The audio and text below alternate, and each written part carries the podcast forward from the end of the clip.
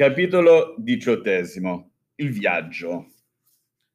Poco dopo il pranzo, Teresa Rossi e i due bambini prendono un taxi per andare alla stazione Termini.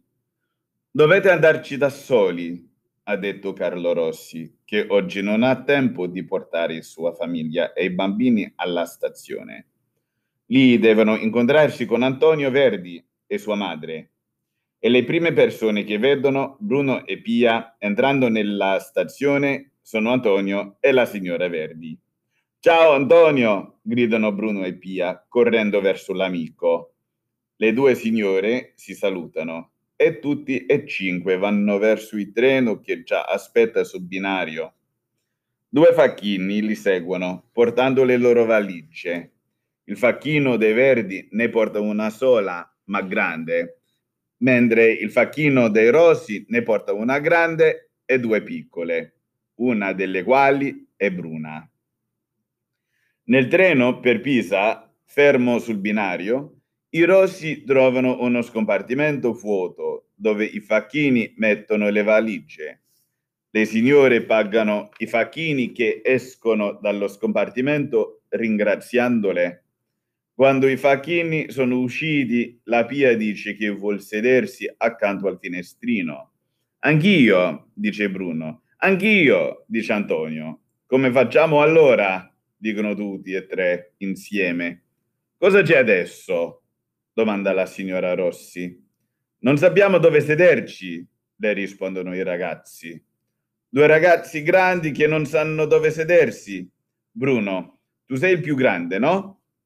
Sì, mamma, ma e sai bene che Antonio è il tuo invitato, no?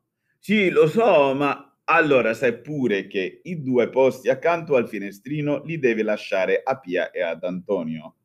Sì, mamma, dice Bruno, sedendosi accanto a sua madre. La Pia ed Antonio si mettono accanto al finestrino. Allora le signore si dicono arrivederci e la signora Verdi dice a suo figlio Ora io ti lascio, Tonino. Mi devi promettere che sarai un bravo ragazzo. Sì, mammina, te lo prome- prometto, dice Antonio e abbraccia la mamma. Poi torna al finestrino dove i tre amici si mettono a guardare la gente che passa, la gente agli altri finestrini, i facchini che vanno su e giù con le valigie, tutti e tutto. La signora Verdi scende dalla carrozza e cinque minuti dopo, alle due e dieci, il treno lascia la stazione. La signora Rossi chiude il finestrino e i bambini si siedono di nuovo ai loro posti. Un momento prima della partenza del treno, un signore era entrato nello scompartimento ed ora si siede in un angolo dicendo Ancora un po' e il treno partiva senza di me. Mi avevano detto che la partenza era alle due e un quarto ed io credevo arrivando alle 2.10 di arrivare in tempo. Invece sono arrivato all'ultimo momento. Se il treno partiva un mezzo minuto prima, io rimanevo a Roma. Va a Pisa anche lei? Gli domanda la signora Rossi. No, io vado solo fino a Livorno, risponde l'uomo e aggiunge. Vado a vedere una mia nipote e il suo figliolino che ha solo otto giorni. È nato il 21 maggio, è il suo primo, e lei e suo marito gli vogliono dare il mio nome. Teresa Rossi. Ah sì? Il signore. Sì, quella nipote è figlia di mia sorella che è morta un mese dopo la nascita della bambina. Poco dopo le, lei è morto anche il padre e io sono diventato, per così dire, suo padre e sua madre. Povera bambina, dice la signora Rossi. Il signore sta un momento senza dir nulla, poi continua a raccontare. Due anni fa essa si è sposata con un giovane medico, un bravo ragazzo, e ora hanno avuto il primo bambino, un figlio. Il giorno dopo la sua nascita, mia nipote mi ha scritto per dirmi che gli voleva dare il mio nome. Teresa, Deve essere un grandissimo piacere per lei. Il Signore, sorridendo, grandissimo sì, anche perché io stesso sono senza figli. Così parlando, il tempo passa presto e il treno, dopo essersi fermato un paio di minuti a Civitavecchia, un po' dopo le tre, arriva a Grosseto alle quattro e un quarto. Bambini? domanda la signora Rossi. Non avete fame? Sì, rispondono tutte e tre. E abbiamo anche sete. Non abbiamo bevuto niente da quando abbiamo pranzato. Teresa Rossi. Se avete sete, vi compro delle aranciate. Sì, è così buona l'aranciata, dicono i bambini. E la signora Teresa, dal finestrino, chiama un uomo che vende delle aranciate ed altre cose da bere e da mangiare. Eccomi, signora, dice l'uomo. E Teresa gli dice, quattro aranciate, per favore.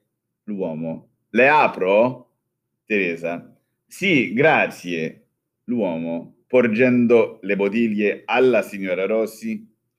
Vuole dei bicchierini, signora? Teresa. Sì, grazie. L'uomo.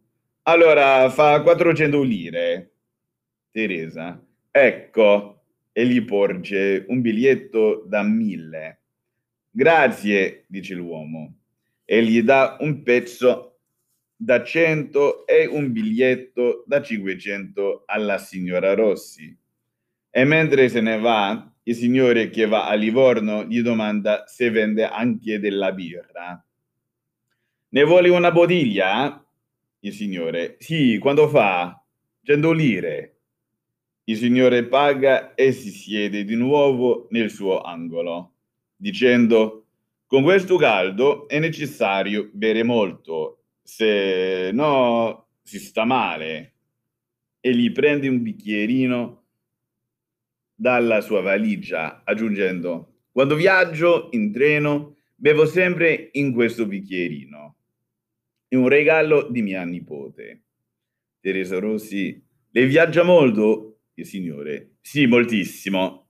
Ogni anno viaggio per dieci mesi, cioè quasi tutto l'anno. Il mese, mese scorso sono stato in Egitto, il mese prima in Grecia. Teresa, in Egitto deve essere, deve essere un bellissimo viaggio. Sì, un viaggio molto bello. Ha viaggiato molto, molto anche lei, signora? No, non sono stata quasi mai fuori d'Italia. Ma forse quest'anno io e mio marito faremo un viaggio in Francia. Lei, signora, è ancora così giovane. Ha ancora tempo di fare molti viaggi in Italia e in molti altri paesi. Teresa ride e dice che lei non è più tanto giovane quanto crede quel signore, però come a tutte le donne le fa piacere sentirsi dire che è ancora giovane. Un momento dopo Bruno dice, sai, mamma, è necessario anche mangiare con questo caldo. Oh, poveretti, dice sua madre, ora vi do una tavoletta di cioccolata per uno. Poi si alza e vuol prendere una delle valigie piccole. Posso aiutarla, signora? domanda il signore. Ma in quel momento la valigia gli cadde sulla testa e il bicchiere di birra che tiene in mano gli cade sui calzoni. Oh! esclama la povera signora Rossi. La prego di scusarmi. Poi aggiunge, spero di non averle fatto male alla testa. No, no, signora, sono io che le chiedo scusa, perché dovevo aiutarla senza chiederglielo prima. Posso darle un'arancia? dice allora Teresa. La mangerò con grandissimo piacere quando ho finito la mia birra, dice il signore ed è resa da una tavoletta di cioccolata per uno ai bambini. Poi dà una bella arancia al signore e ne prende una lei stessa. E così, mangiando, bevendo e parlando, passa ancora un'ora e mezzo e alle sei, quasi quattro ore dopo la partenza da Roma, il treno entra nella stazione di Livorno. Il signore dice, arrivederla, signora, è stato un gran piacere. Poi dice, arrivederci, giovanotti, arrivederci, piccina, buon, buon viaggio. Teresa Rossi ed i bambini gli rispondono, grazie, arrivederla, ed egli scende dalla vettura. Il treno lascia Livorno e 20 minuti dopo i Rossi sono a Pisa. Quando il treno si è fermato, i due ragazzi chiamano dal finestrino. Facchino, Facchino! Eccomi, dice un facchino correndo davanti al finestrino. I due ragazzi gli porgano le due valigie piccole, ma le due più grandi non possono sollevarle. La signora Rossi perciò chiede al facchino di venirle a prendere nello scompartimento ed il facchino sale nella vettura mentre Bruno e Antonio scendono. I due ragazzi fanno alcuni passi accanto al treno, ridendo e parlando di quel che faranno a mare. A un tratto Bruno si ferma ed esclama: Antonio, un ladro! Antonio si ferma anche lui. Un ladro? Dove? Lì, lì! dice Bruno, mostrandogli un uomo che va a grandi passi verso l'uscita. Come fai a sapere che è un ladro? domanda Antonio. Come faccio a saperlo? dice Bruno. Ma perché hai in mano la nostra valigia bruna? Ma allora dobbiamo corrergli, die- corrergli dietro. Presto! esclama Antonio. Al ladro! gridano i due amici mettendosi a correre il Signore intanto continua ad andare verso l'uscita senza votarsi. Quando sono accanto a lui, due ragazzi lo prendono ciascuno per un braccio e lo fermano dicendo: Fermo! Lei è un ladro! Il Signore si ferma e guarda un momento i ragazzi con gli occhi spalancati. Poi, siccome essi non lo lasciano andare, continuano a dire: Lei è un ladro! E gli dice: Volete togliermi le mani dalle braccia? Se non togliete subito le mani dal mio soprabito, chiamo le guardie. E si può sapere di che ladro parlate. Questa valigia è nostra. Lei, comincia Bruno, ma non continua, perché in quel momento sente sua madre che dice, Bruno, Antonio, si può sapere che cosa fate? Chi è questo signore? E perché lo tenete per le braccia? Sentendola, l'uomo si volta e domanda: Ah, lei è la madre di questi giovanotti? Sono la madre di, la madre di questo qui, risponde Teresa Rossi.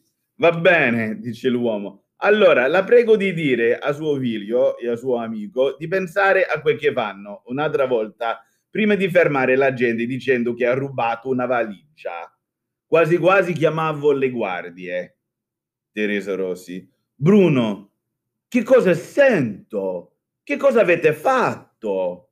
Bruno dice, credevo che... E spalanca gli occhi vedendo il facchino che tiene in mano la loro valigia bruna. Allora, rosso in faccia, dice al signore che ha fermato, le chiedo scusa. E Antonio, la prego di scusarmi. Anche la signora Rossi dice, la prego di scusarli, signore.